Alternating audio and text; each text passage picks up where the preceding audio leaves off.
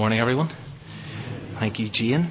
Uh, can I just say something about tonight's uh, service as we start this new series called Slow Down, You're Moving Too Fast? Uh, if, if you feel that you're just constantly in a hurry and just always rushing around and sort of running to keep up, then maybe tonight might be helpful. Uh, it is going to be a little bit different. Uh, it's a sort of thematic series. We're going to be looking at the importance of just slowing down and taking some time out and resting. Uh, we've just four Sunday nights together in the summer, so it sort of lends itself to do a short series like this. So as I say, if you suffer from hurry sickness, it might be good to come along this evening at seven o'clock. Okay, in our, uh, in our series, Fresh Air and Freedom, we've reached chapter four of Paul's letter to the Galatians. It's page eleven seventy in the Bibles in the pews. But as you look that up, let me ask you three questions. What is the goal of Christian discipleship? What is our hope for each other? And what is my prayer for you? Three questions. Let me suggest two answers. A spirit-led life, a Christ-centred existence. And that, in a, in a nutshell, is exactly what Paul longed for in the Christian believers in Galatia. And he also longs for that, in a sense, in anyone else's life who happens to pick up his letter and read it and take it seriously, which I hope is most of us. And in the next couple of weeks, we are going to explore or investigate what a spirit-led life actually looks like. But for this morning, amongst a few other things we're going to reflect on, we're going to look at the importance of a Christ-centred existence. A Christ-centred existence. Last Sunday, we looked at how Paul took the Galatian believers on a journey. A journey that spanned two thousand years from Abraham to Moses and then to Jesus. And we described it as a kind of spiritual pilgrimage that the believers in that region, the Judaizers or the false teachers, and we two millennia later need to navigate in our thinking. It's a journey we all must take, in a sense, if we are going to appreciate and understand and embrace a whole Bible gospel.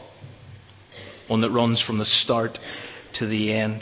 It's a journey that takes us back to Abraham and to that promise that God said, I'm going to bless you and I'm going to bless all people, so that includes us, through you. It's a journey that then takes us to Moses and to the law, which we said last week was given to expose sin. The law was given so that we would know what sin is. The law was not a bad thing. It was actually a God thing. It didn't annul or it didn't invalidate the promise. In fact, if anything, it made it more necessary, more urgent. And then it's a journey that takes us to Christ, in whom we experience the promises. The promise is fulfilled in Jesus. And therefore, it is in Christ that we find ourselves. It's in Christ we locate ourselves. It's in Christ that we discover, and we looked at this last week if you were, our true identity. Who am I? Well, we discover that in Christ. And a key aspect of this is the realization that I am a child of God. A child of God. And for the Galatian Christians, this was revolutionary teaching. Because Paul was helping them to see, listen guys, you're no longer slaves held captive by the law. You're actually sons and daughters who have been set free in Christ. And in many ways that just blew their minds. And it really annoyed and upset these Judaizers, these false teachers.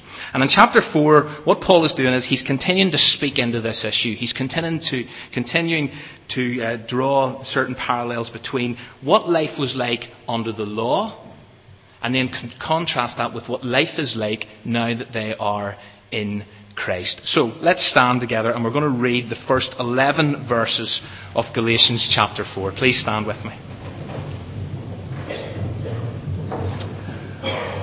What I am saying is that as long as heirs are under age, they are no different from slaves, although they own the whole estate. They are subject to guardians and trustees until the time set by their fathers. So also, when we were underage, we were in slavery under the elemental spiritual forces of the world. But when the set time had fully come, God sent his Son, born of a woman, born under the law, to redeem those under the law, that we might receive adoption to sonship. Because you are his sons, God sent his Spirit, the Spirit of his Son, into our hearts, the Spirit who calls out, Abba, Father. So you are no longer slaves, but you are God's children. And since you are his children, he has made you his heirs. Formerly, when you did not know God, you were slaves to those who by nature are not God's. But now that you know God, or rather, now that you are known by God, how is it that you are turning back to those weak and miserable forces? Do you wish to be enslaved by them all over again? You are observing special days and months and seasons and years. I fear for you that somehow I have wasted my efforts on you. Take a seat. See, Paul, Paul starts here by saying that being under the law is like being an heir of this major estate, but you're still a kid. You have all this inheritance coming to you. One day it is going to be yours. It's yours by a promise, but for now, as a minor, you can't enjoy the experience. In fact, you're subject to these guardians, to these custodians, to these trustees. They're the ones who are calling the shots. They're in control. And so in a very real sense, you're no different to a slave. And that's the way it's going to be, says Paul, until a future date set by your dad. And then in verse three, notice how Paul starts, and that's the way, if you've got a New Living Translation at least, this is the way it starts, and that's the way it was with us. And so what Paul's trying to say is that we are heirs of this incredible inheritance, this incredible promise. God is going to bless us. It is ours by a promise, but for a period of time, we were underage. We couldn't fully experience it. The law became, and we thought about this last week, the law became your guardian and your custodian. You're held captive, therefore, by the law. You're slaves to it. But what Paul then says is, that's not going to last forever. In fact, it didn't last forever, because according to verse four, when the time had fully come. In other words, something new has taken place that dramatically changes everything. God has done something, is actually what Paul says. In fact, God has done two things. And we discover these two key and life-altering things in verses four and six. Have a look at them. Verse four, God sent his Son. Verse six, God sent the Spirit of his Son. But then notice how Paul says that God actually sent his Son for these two reasons: to redeem and to adopt. Jesus came to redeem us. In other words, God sent his Son to rescue you, to liberate you, to set you free. In terms of how did that actually happen? How has Christ set us free? Well, Paul's already touched on this in his letter. Right at the very beginning, he said that Jesus Christ gave himself for our sins in order to rescue us. And then later on in chapter three, he says that Christ redeemed us. How? By becoming a curse for us in hanging on a tree. The cross, in a sense, has said it all. It's central to our faith. It's central to our liberty. And as, our, as we've been stressing, therefore we must keep it at the forefront of our minds. So God has sent his Son to rescue us, that we might receive, Paul says, adoption. And therefore we move from this position of being slaves to the privilege of being sons and daughters of the living God. And because that is who we are, because we are now children of God, that's our primary identity. Because we are adopted, God has sent the Spirit of his Son, not only into this world, but notice the little phrase Paul uses, and it's key. God has sent the Spirit of his Son into our hearts. And so from deep within, don't entirely know how this happens, but from deep within, comes the cry, Abba, Father. That is the language of intimacy.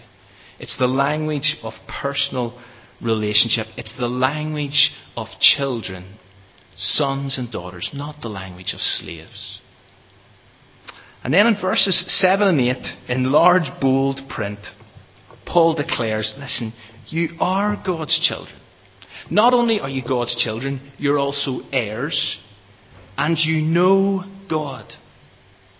At one stage you didn't. Now you do. Or as he also says, you're known by God intimately in this close personal relationship. And then he asks the question, so why in all the world, why in all the world would you want to turn back? Why do you want to buy into the teaching of these Judaizers? These guys that are trying to actually say to you that you need Jesus plus something else. You don't. Christ has redeemed you. You've been adopted. You're a child of God. You don't need to return to your old ways. Why would you choose, he says, all this formal external religion? It says in verse ten, why do you observe special days, months, seasons, years? Why do all that when you've come so far in a new direction? When you have experienced incredible freedom, why would you want to go back to slavery? And so Paul fears for the Galatians here in chapter four. And that's why he says in verse eleven, listen, have I wasted my effort on you? You're in danger of losing your perspective, losing your bearings, but probably more importantly, you're in danger of losing your identity. And that can happen to us. We can lose our way. We can relive like people who are captive. And we can forget who we are. And it is possible. And I know, and you know, lots of Christians who have reverted to an old way of life, or who have lost a sense of that identity. And so what I want to do this morning is I want to offer you some advice on how you actually live, survive and enjoy the Christian life. And it's relatively straightforward at one level. Remember who we are and remember what we are. Because as I said last week, knowing who we are dictates how we live. Knowing who we are dictates how we live. And right thinking about who we are determines right living. So in the midst of day-to-day life, in the midst of the busyness, in the midst of the hustle and bustle, in the midst of all the hurrying about, all the rushing around, how do you actually remember who you are? Like practically. How do you go about doing that? It's all very well stand up at the front of a church and saying to a congregation, remember who you are. But how do we actually do that today, tomorrow, Tuesday, during the rest of the week? It's a good question. Well, for me, the key to this is the absolute importance and necessity of constantly reminding ourselves who we are and what we are in Christ. Because we so easily forget. And there are so many competing voices that want to distort our thinking and mess with our minds and tell us different things about who we are. You're no good. You're rubbish. You're not worth an awful lot. You're not as good as that person. You're not as together as her. You're not as gifted as him. And all these voices constantly competing with that inner voice that says, no, hold on a wee minute. This is who you are in Christ. And how do we keep reminding ourselves who we are? Well, to answer that question, let me share a thought or echo a thought from John Stott. One of the great purposes of daily Bible reading, meditation and prayer is just this. To get ourselves correctly orientated, to remember who and what we are. And you know, I've said this from this pulpit so many times, and I repeat it this morning, and I repeat it for my own benefit, I can assure you. But we need to consistently engage and connect with our Father via the spiritual disciplines, via the holy habits of the Christian faith. And Bible reading and meditation and prayer are three of the core habits. And whenever we neglect, and I hope this doesn't sound legalistic, I hope this doesn't sound almost as if I'm running against what I've been saying all along during this series, but whenever we neglect these, whenever they become erratic in our lives, we risk and we endanger our spiritual health. When time with God, and yes, ideally on a daily basis, and as I say, I'm speaking into my own life here, I can assure you, but whenever we neglect time with God, ideally on a daily basis, then our faith tends to go walkabout. We lose our bearings. We lose our perspective. We lose a sense of our identity. And we start listening to all these competing voices because we're not rooting ourselves in God's Word and what it says to us about who we are in Christ. It's through reading God's Word, it's through engaging with it, meditating on it, that we discover and rediscover and need to constantly rediscover who and what we are. This is who I am in Christ. I am God's child. I am Christ's friend. I am united with the Lord and am one with Him in spirit. I am part of Christ's body. I am chosen. I am redeemed and forgiven. I'm complete in Christ. I'm free from condemnation. I'm secure in the love of God. Nothing can separate us from that love. I'm hidden with Christ in God. I'm confident that God, who has started a work in me, will see it through to completion. I am a citizen of heaven. I'm born of God. I'm a branch of the true vine, a channel of His life. I am God's temple. I am a new creation. I am a minister of reconciliation for God. I'm seated with Christ Jesus in the heavenly realms. I am God's workmanship. Or as New Living Translation puts it, I am God's work of art. Is that how you see yourself? I am salt. I am light. I am a saint. It's an incredible list. It's an identity affirming list. And as we read God's Word, we remind ourselves of the truth of who we are in Christ. Let me ask you a question. How does Paul say we are transformed in another letter? How does Paul say we are transformed? By what? Someone. By the renewing of our minds. In other words, it's by getting our thinking right. Because right thinking about who we are determines right living. Listen, you think you're no good. You think you're rubbish. I tend to find that's how people then live. But you see, if we can begin to embrace who we really are in Christ, that's not of ourselves. We need to get this in perspective. It's who we are in Christ. And because we are in Christ, and only because we are in Christ, all of this is true of us. And if we can see ourselves in this light, then I would suggest to you that it will transform how we actually live our lives on a day-to-day basis. So many voices will compete to tell you something different. The question is, are you consistently reminding yourself as you engage with God's Word, meditate on God's Word and pray to your Father in heaven, are you constantly and consistently reminding yourself who you are in Christ? I have that, all that out on a sheet. There's ten of them here.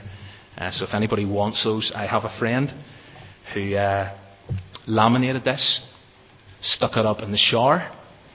And every morning, before they go out to work, they just read down through that list. And just remind themselves, you know, this is who I am in Christ. I don't need to listen to anybody else or anything else. So, if anybody wants a copy to laminate and stick in the shower, speak to me afterwards. Let's move on, okay? And let's pick up this up again at verse twelve. Uh, last week I said that uh, Galatians chapter three, and, and maybe even that opening section of Galatians chapter four, is really quite technical, and it is. Paul the intellectual, in a sense, has been writing so far. But in this next section, from verses twelve right up to twenty, we get a chance to hear and meet and discover more about Paul the pastor. Paul's heart gets exposed and it rises to the surface. His deep concern, his genuine love and compassion for the Galatian Christians comes to the fore, and he pleads with them. And not only does he plead with them, but he uncovers his deep desire for them. So, change of position again. Make sure you're still awake, still with me. Let's stand and read from verses twelve to twenty. I plead with you, brothers and sisters, become like me, for I became like you. You have done me no wrong. As you know, it was because of an illness that I first preached the gospel to you.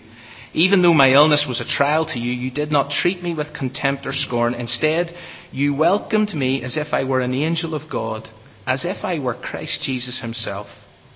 What has happened to all your joy? I can testify that if you could have done so, you would have torn out your eyes and given them to me. Have I now become your enemy by telling you the truth? Those people, that's the Judaizers, those people are zealous to win you over, but for no good.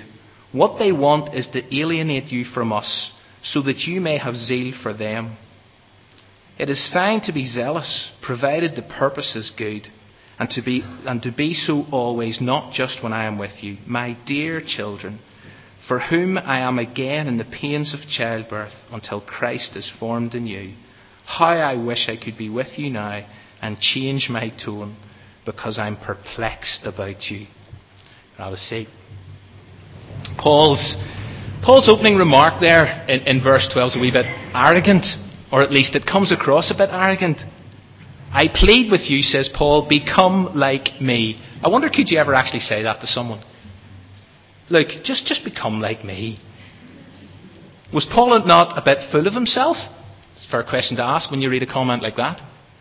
Two things. The first is that what Paul meant by that was to become like him in knowing and in enjoying the true freedom that's found in Christ. What Paul was saying is, listen, I don't want you to buy into the false and warped teaching of these Judaizers. I want you to become like me in knowing that you are free in Christ. Secondly, look at how verse twelve ends. It starts, become like me, it ends, for I became like you. You see, Paul isn't aloof, he isn't detached, he isn't remote. Paul identified with the Galatian Christians. He put himself in their place. He walked in their shoes. And this resonates with Paul's comments to the Corinthians whenever he writes there, to the Jews, I became a Jew. To win the Jews, or to become, I became like a Jew, to win the Jews. To those under the law, I became like one under the law, although I myself am not under the law, so as to win those who are under the law. I have become all things to all people, so that by all possible means I might save some. I became like you. There is a principle here for us. It's a far-reaching principle that's actually embedded into these words that says, in our engagement with people, in our desire to connect with and reach people with the gospel, our end game, here's the end game, here's our hope, that they will become like us. Redeemed and adopted children of God. That's the end game. The means to that end is that we might become like them. It's the means to the end. In other words, we identify with them. We become all things to all people, that we might save some. That's a whole sermon in itself. That's something we need to wrestle with and work out. What does it actually mean for me to become all things to all people? How do I become like others? Paul goes on in verse fourteen to remind the Galatians how, listen, you welcomed me at first. Even though, as a result of some unidentified illness, and nobody's quite sure what it was, Paul has been a bit of a burden on them. In fact, it says his illness was a real trial to them. But nevertheless, even in spite of the fact that this illness was a real trial to them, they welcomed Paul, he says, as if he was an angel. In other words, they welcomed him like a messenger sent directly from God. And as if he were Jesus Christ himself. Which is an amazing thing to say. But that's how they welcomed him. And so you can imagine that if that was how they welcomed him, sorry, and embraced him, why is it now, according to verse sixteen, it seems that Paul's become their enemy? So Paul's confused. Paul's probably disappointed. He's maybe even distraught. And why have has Paul become their enemy, it seems? Because they can't handle the truth. They're clearly struggling with Paul's message. Yes, it was revolutionary, but they were really struggling to take it on board.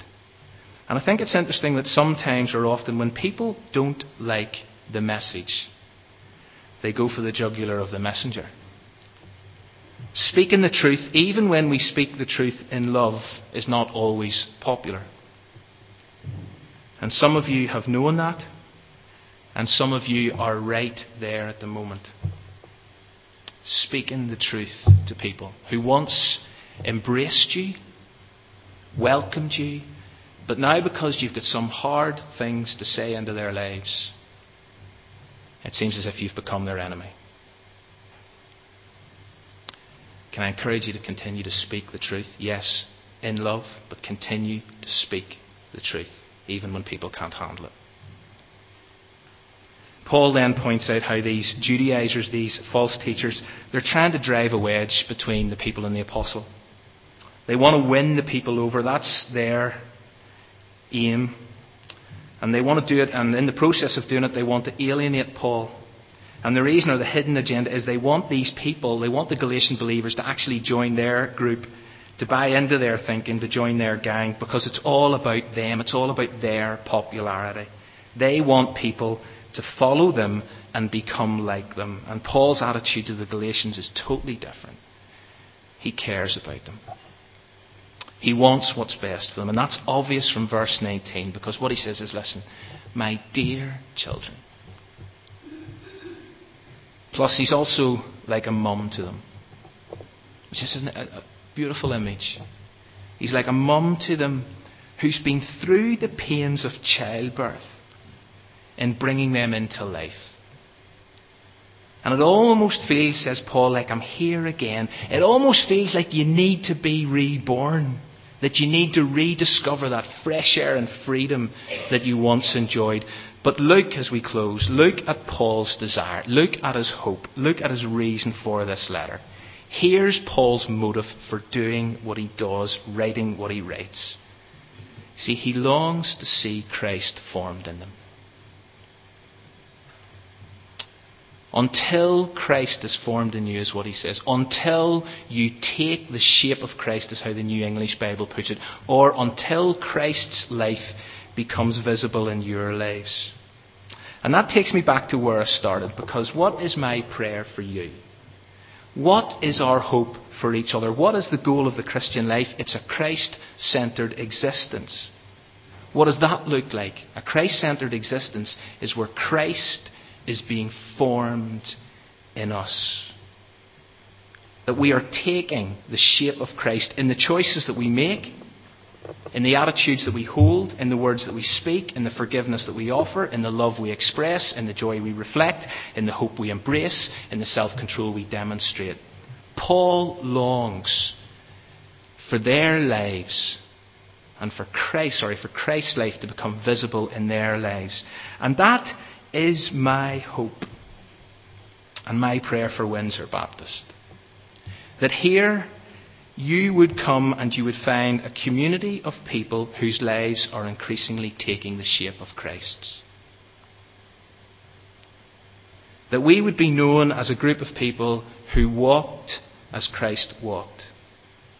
That we would be a group of people who have, are bearing a sharper and crisper image of Jesus as we are being conformed and transformed into his likeness.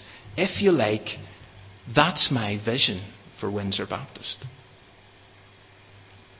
That in this place you would encounter, meet, engage with people in whom Christ is being formed. And so as you leave here this morning, I hope and I pray that you will remember who you are in Christ, and that you will long for and you will allow Christ to be formed in you. Jane.